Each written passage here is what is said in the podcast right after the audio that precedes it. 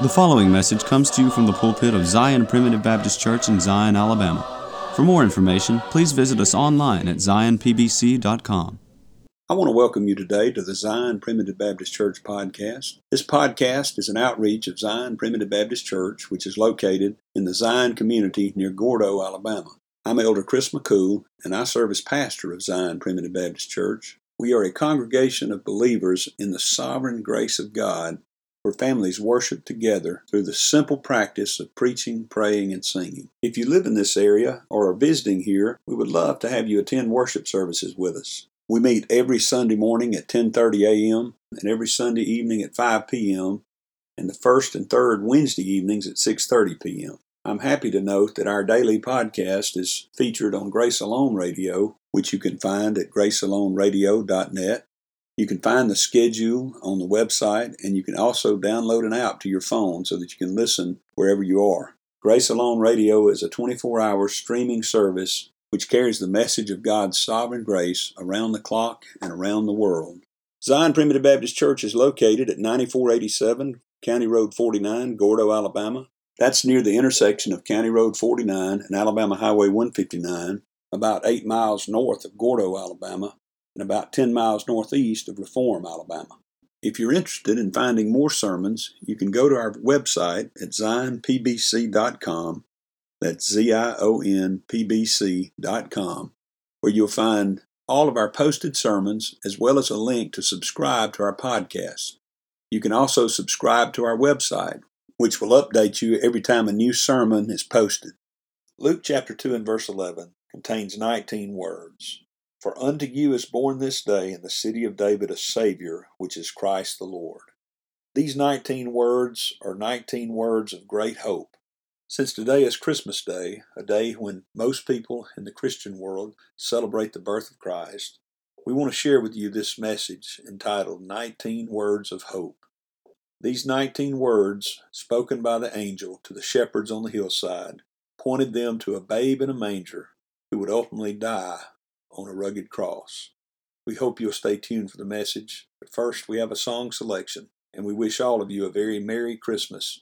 May the joys of Christ be with you in this holiday season.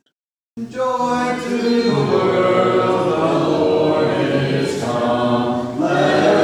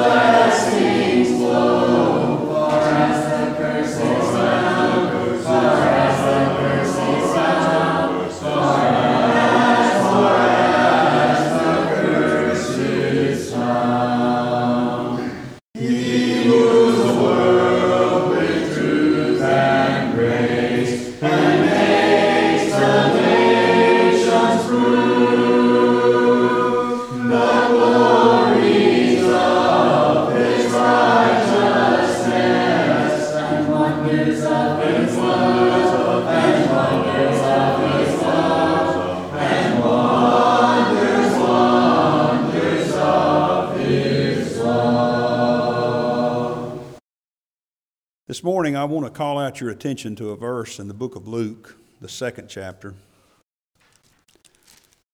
in verse eleven. Verse eleven is right in the middle of what the angel said to the shepherds on the night of Christ's birth. And this is what they said. This is what the angel said.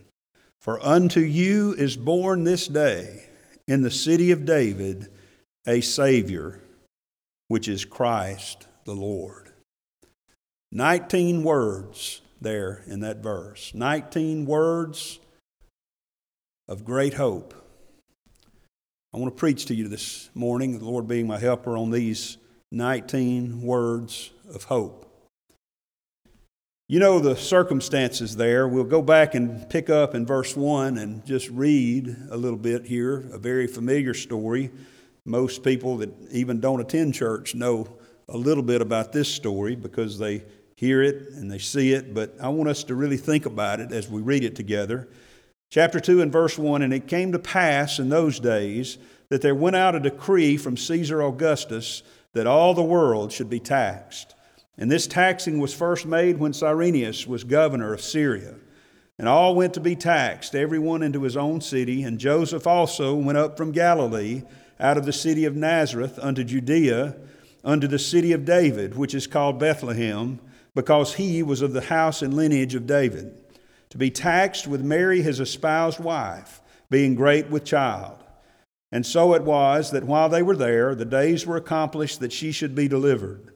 And she brought forth her firstborn son, and wrapped him in swaddling clothes, and laid him in a manger, because there was no room for them in the inn. And there were in the same country shepherds abiding in the field, keeping watch over their flock by night.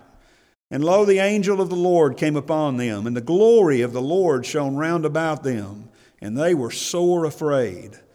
And the angel said unto them, Fear not, for behold, I bring you good tidings of great joy, which shall be to all people. For unto you is born this day in the city of David a Savior, which is Christ the Lord. And this shall be a sign unto you, ye shall find the babe wrapped in swaddling clothes, lying in a manger.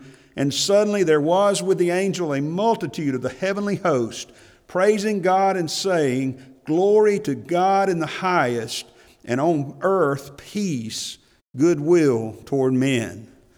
So now we see the context of these nineteen words.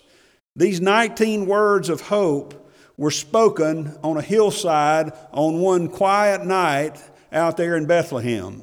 They were not spoken to the most glorious people. They were spoken rather to lowly shepherds, not to powerful sovereigns. They were not spoken to the emperor in Rome. They were not spoken to King Herod there in Israel. They were not spoken to the high priest back in Jerusalem, but they were rather spoken to these lowly shepherds on a hillside. They didn't come to the highest in society. They didn't come to the high classes of society. You know, by the time of Christ's first advent, the high society and the rabbinic Jews, they had come to despise shepherding. They'd come to look down upon that. You know, uh, God never, uh, God uh, told us uh, in, in His Word that His Son was the Lamb of God. His Son is the Lamb of God. I think shepherding is a pretty good gig to God. I don't think God looks down upon it, but they had looked down upon that, almost like the Egyptians did in Joseph's day. But notice where the message came from. These words were not spoken to the glorious and the high class. It said, there were in the same country shepherds abiding in the field, keeping watch over their flock by night. Now, I have been a farmer, still call, consider myself a farmer. Many of you are farmers. Most of you have some connection to farming. I don't like to farm at night. I don't know about y'all. You know, I, I think that's an unusual thing for me to, you know, when I was a, when I was younger, and of course we had chicken houses, as most of you know, and they don't come during the middle of the day to catch chickens. They come at night. Well, guess who got to get up at night and go get the chicken houses ready, you know? It was the low man on the totem pole. It was me for many years. Then when I got in charge, I made my kids do it, you know? I, I let it roll downhill, right? You see, the people, the, the the the task of sitting up and watching for those over those flocks was a menial task. It was often left to the lowest in the family. Think about David.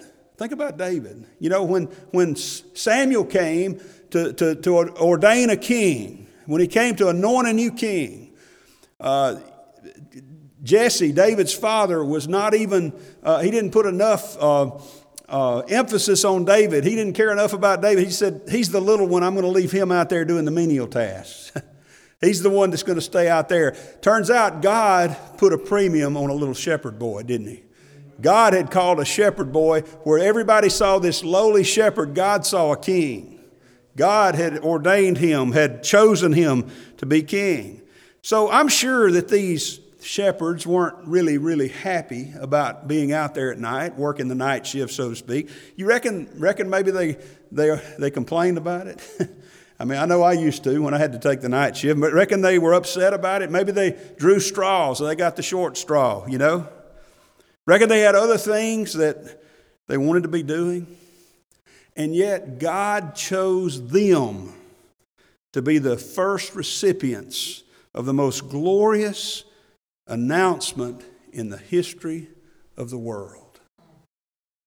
I want to say something about that. I believe that teaches us something. I believe that shows us that there is no circumstance in which we may find ourselves where God cannot and will not bless us.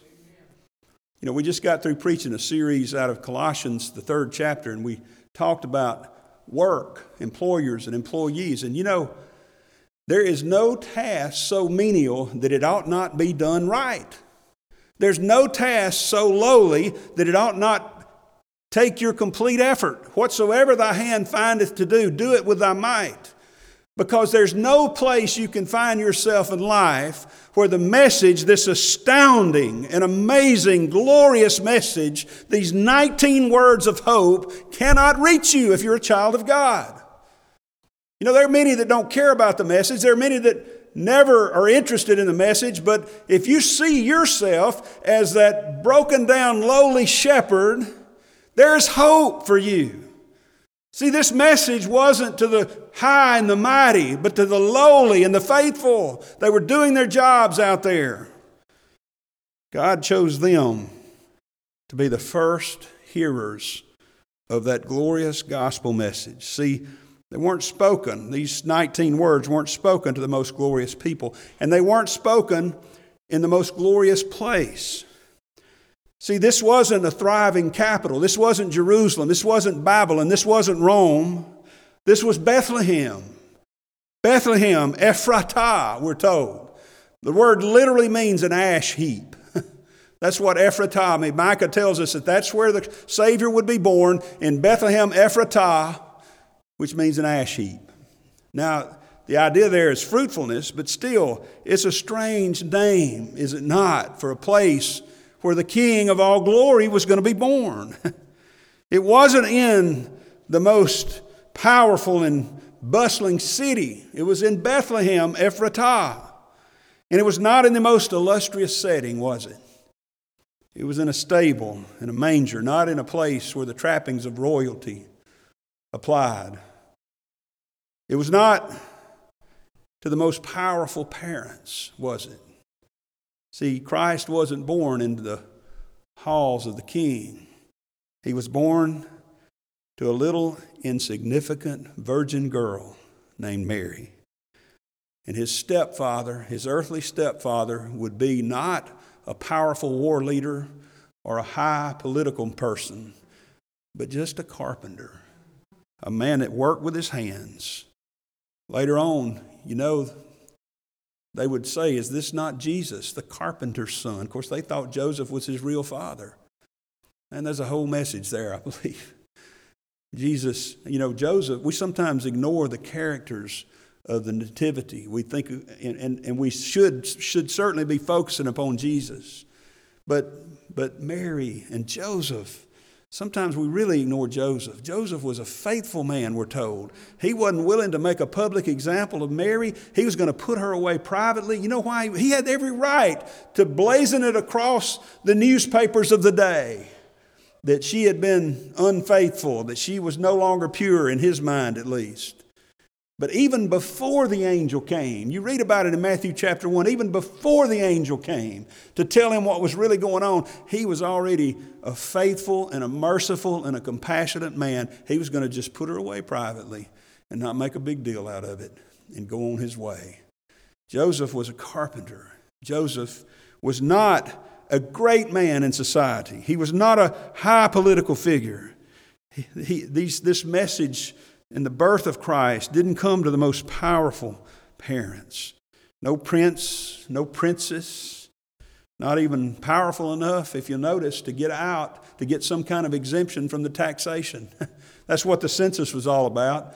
He was living up in Nazareth, and, and he had, you know, surely you would think that Joseph would have enough pull to go to somebody there and say, listen, man, my wife is eight or nine months pregnant, and she's almost ready to deliver, and can't I just wait and go some other time, or can't you just take my word for it? And no, they, he wasn't even powerful enough to, to pull any strings to keep from having to make that long journey from Nazareth down to Bethlehem.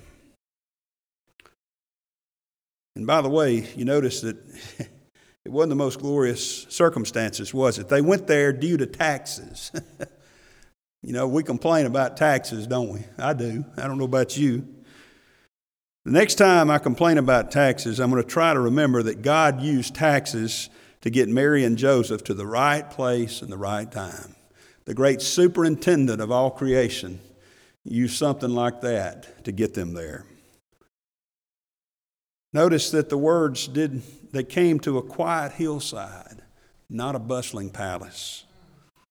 They didn't come to the king's throne room, but to the shepherd's campfire. Probably it didn't happen in December. We, we don't really know when. And if God had intended, if, if it had been important, God would have told us. What we know is he was born. So whenever we think about it or celebrate it, it doesn't really matter. But he was born. They usually abode with their sheep between about March and November, so it probably wasn't December. But it, in any event, it was a quiet, uneventful night. But look what happened. As they sat there, probably around their campfire, maybe dozing, maybe falling off to sleep, probably bored. I don't know what they were doing. All of a sudden, they were surrounded by the glory of God. It said in verse nine, lo, the angel of the Lord came upon them, and the glory of the Lord shone round about them.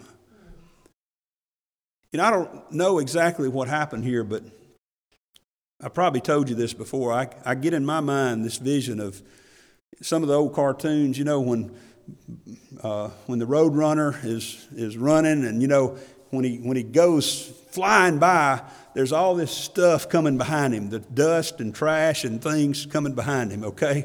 Now, that's a poor comparison. I get it, okay? But my idea that I keep getting in my mind is that when this, this angel, who is a messenger of God, is, is standing there before the Lord in the throne room of heaven, and God says, okay, it's time, go tell them. And, you know, it doesn't take, you know, they don't travel at the speed of light and take so many light years, hundreds of light years to get here. When God says do something, it's instantaneous. And it's almost like when that, that angel left the throne room and instantaneously was on that hillside, it just sort of drug with that angel some of the glory of the throne room of God. That's just sort of the idea I have. I know that's a silly idea, but, but think about it in terms of this angel was there before God, and suddenly now he's in the presence of these, these shepherds on this quiet hillside, and the glory of heaven, the glory of God shone round about them. They were suddenly in the presence of the glory of God. And what happens when we come into the presence of the glory of God? I know there are those that say that when we see God, we're going to run up to him and say, hey, buddy, old pal, how you doing? So good to see you. But that's not what I read about in the scriptures. Every time even an angel appears, everybody hits the dirt. They were sore afraid. You know what the first message most angels have to give to people is? Fear not, because they're afraid. They're afraid. The glory of the Lord shone round about them, and they were sore afraid. But then the angel opened his mouth and gave them the most glorious message that they had heard since the Godhead spoke, let there be light. Remember where we are. There had not... There had been four hundred and some odd years of silence. There had been no revelation. There had been no divinely inspired writing or prophecy since Malachi, some four hundred or four hundred thirty years earlier. The, the, the heaven, God had been silent. And suddenly on this day, in this, on this hillside, on this quiet, lowly place, to these, these faithful, lowly shepherds, the silence of heaven was broken by this glorious announcement of these angels. Unto you is born this day in the city of David a Savior, which is Christ the Lord. What a, what a way to break the silence of heaven. I, I know the angels had already spoken to Joseph and to Zacharias and to Mary, but here was the public pronouncement, the public announcement of the birth of Christ. All the lines of Old Testament prophecy now converged on this forgotten stable, in this forgotten town, in this sleepy little village of Bethlehem. Here on this night, announced to these shepherds, the prophecies are fulfilled. nineteen words that change the lives of these shepherds and indeed changes the lives of all who hear and believe them. Look at what it says. For unto you, not unto them, not unto others, not unto, the, not unto those that get good enough, not unto those who rise high enough, unto you. Unto you is born this day a Savior. You know, that reminds me of what Jesus said in his public ministry in Matthew chapter eleven, verse twenty-eight. He said, "Come unto me, all ye that labor and are heavy laden, and I will give you rest." You know, Jesus, that wasn't a universal call to everybody in the world, because there's a lot of people that don't labor. There's many that are not heavy laden. There's so many in the world don't see themselves as a sinner. Did you know the message I'm preaching to you this morning is not for you if you don't see yourself as a sinner? This message is for sinners. It's not for those who are righteous in themselves. It's not for those who don't really think they need it. This is a message for sinners. How do you see yourself as a sinner? Paul said that the natural man receives not the things of the Spirit of God. What's more of the Spirit of God than the message that Christ came to save sinners? The gospel is a thing that's most of the Spirit of God. He says the natural man, the one who's not been born again but only been born in nature, receiveth not the things of the Spirit of God, for they are foolishness unto him. You know, many people think what we're doing here this morning is just foolishness. Why do you get up on Christmas Eve and go down to that church and, and hear that preacher talk for thirty or forty-five minutes? It says they're foolishness unto them. Neither can they know them, for they are spiritually discerned. You see, there are those that aren't laboring.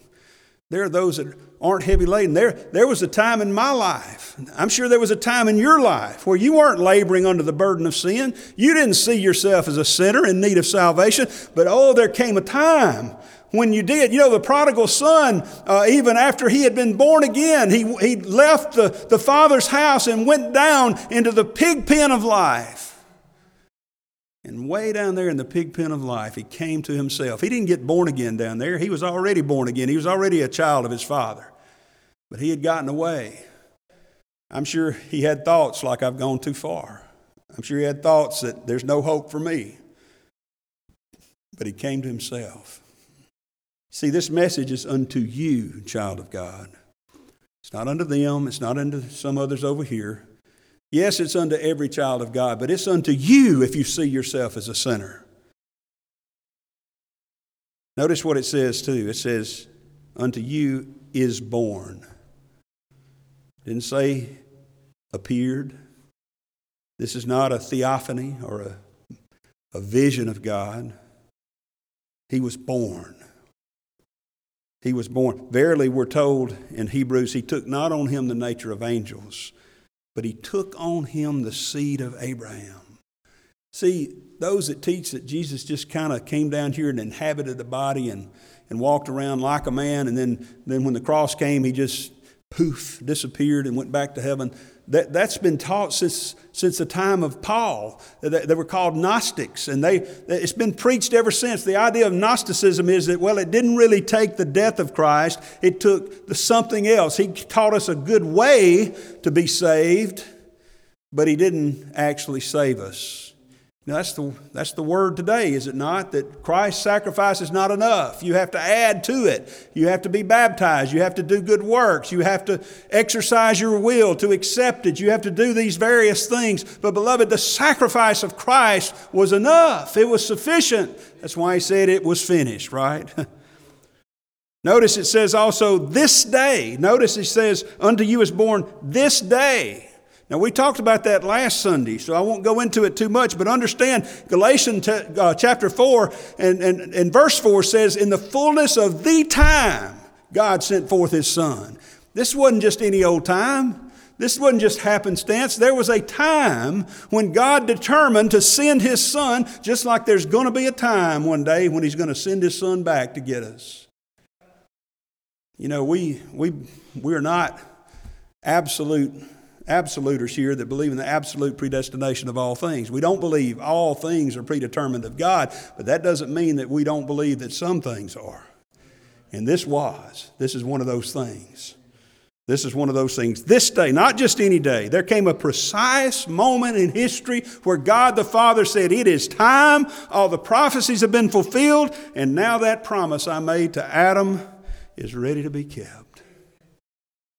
And Jesus Christ, his Son, stepped out of the portals of glory and descended the starry staircase of heaven and entered into our world wrapped in swaddling clothes and was laid down to sleep in a feed trough in the little forgotten stable in Bethlehem in the city of David. Isn't that something?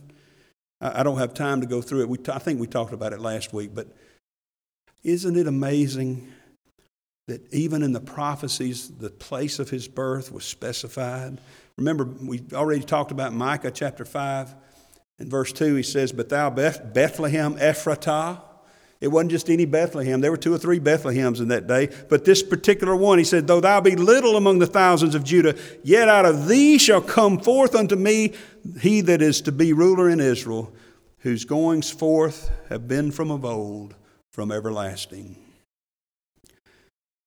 Isn't it amazing how God is able to superintend the circumstances to fulfill every single one of his prophetic announcements? You know, he had to get, think about this. He had to, first of all, he had to get Abraham out of Ur of the Chaldees and get him to Canaan. Then later on, he had to get the Jews out of Babylon and back to Jerusalem. He had to protect them from being dispersed and overcome by the Ptolemies and the Seleucids. He had to keep them from destruction by the Romans. And he even had to get Joseph and Mary from Nazareth down to Bethlehem. Isn't it amazing how God superintended those circumstances to fulfill his prophecies? And then notice what he says. For unto you is born this day in the city of David a Savior, which is Christ the Lord. Notice these three titles here. Christ, Christ, the Messiah, the Anointed One, who would rule over Israel and all of his people. You remember back in Luke chapter one and verse thirty-two, the angel tells Mary, he shall be great and shall be called the Son of the Highest.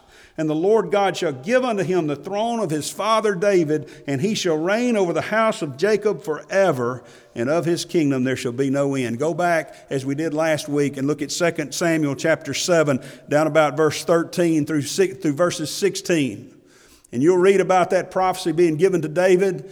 Yeah, it applied to some of his descendants, but it, it was pointing him to the permanent king who would sit on his throne. That's why I believe we're living in a kingdom now. We're living in the kingdom that he said was at hand. The kingdom that has a king sitting on the throne of his father David.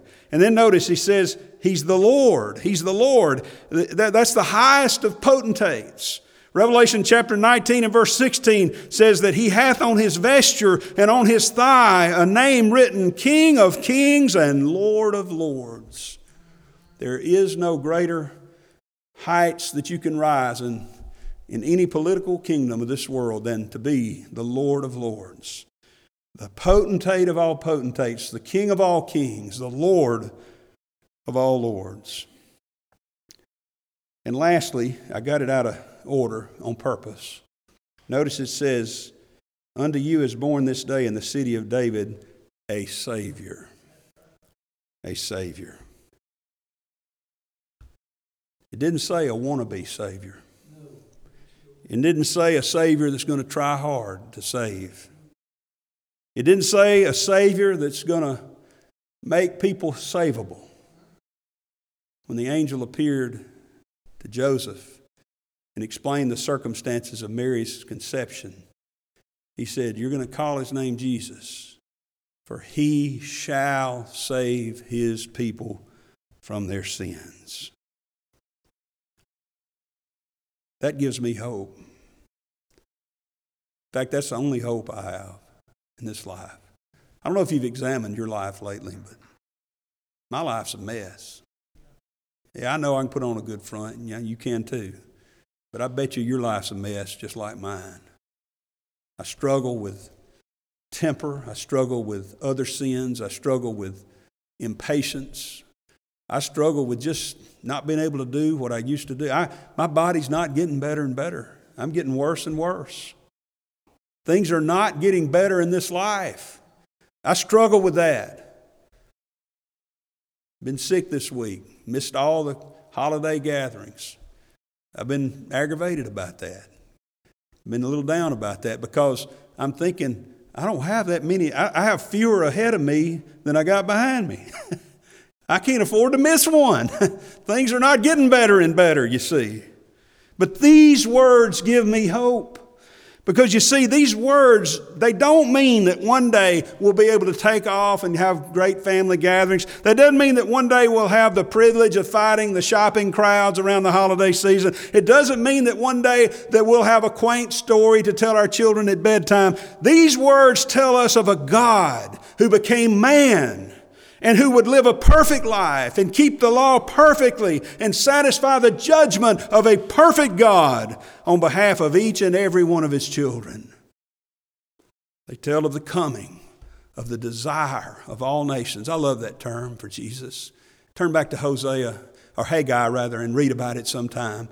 You know, Haggai's prophesying in a time when they're rebuilding the temple. And there were some of those old men who had seen the first temple, and they got so upset because the second temple that they were rebuilding after the Babylonian captivity looked so much smaller, so much more dinky than the first temple, and they began to weep about it. But you know what Haggai said? He said, the glory of this temple will be greater than the first.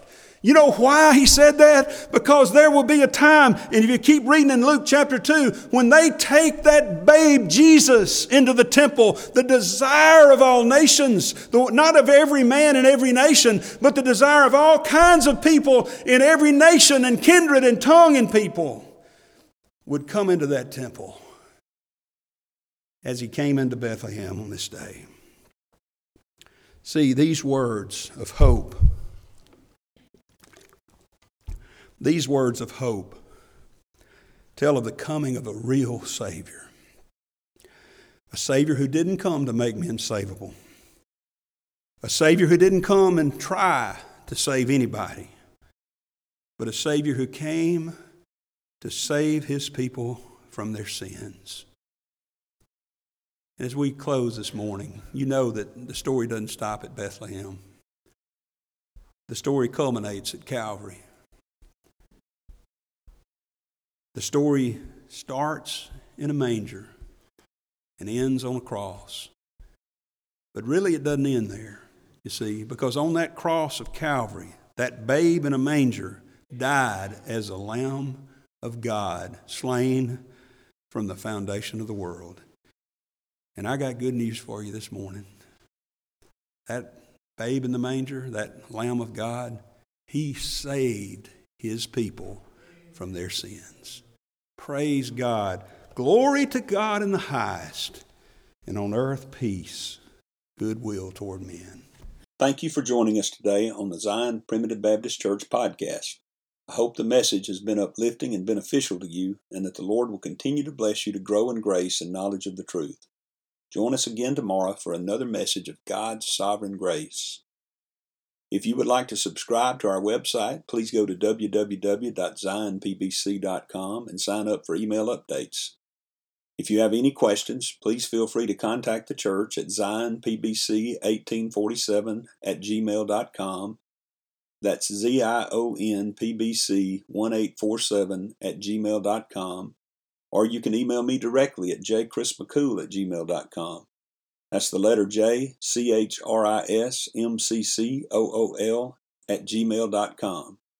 Again, thank you for listening. May the Lord bless you is my prayer. We thank you for listening to today's message. For more information, please visit us online at zion p b c dot com.